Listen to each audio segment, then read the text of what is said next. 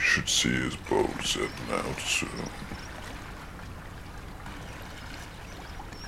My father and I are sitting on the bench in the dock, overlooking the jetty where the boat's from the other side more.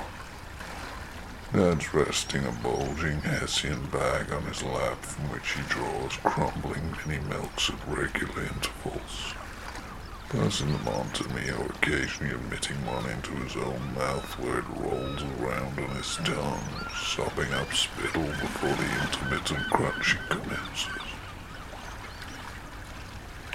I wish he would swim across like I taught him. Boats are daft and attract witches. He mutters after an ostentatious gulp of mulch. But don't let a thought like that cross your mind. All thoughts are a dereliction of duty. He puffs into the breeze, and my fringe bows in front of my eyes, raising up briefly before dropping above my brow, finally settles somewhere out of sight. Looking at a dismantled body. He pats my knee. You know I hate your brother going away like this, flittering your mother's inheritance away on these pointless boat rides to the other shore just to sit there and stare at us through binoculars. But Dad, Master, he retorts, pointedly jamming four fingers into his mouth and tapping his thumb against his nose before spritzing me with doughy pap as he draws a fist up over his right eye and peers through it out across the water. The whole other side is a set of binoculars. He muses, pushing me back into the bench with his free elbow. A device for looking back, comparing, weighing up merits. Everyone on that side comes back here all puffed up, snooty. He gestures towards the water, drawing his hand down in a wide arc. There's an 80 foot lens in the river. Our side looks tiny from the other bank. We're like ants.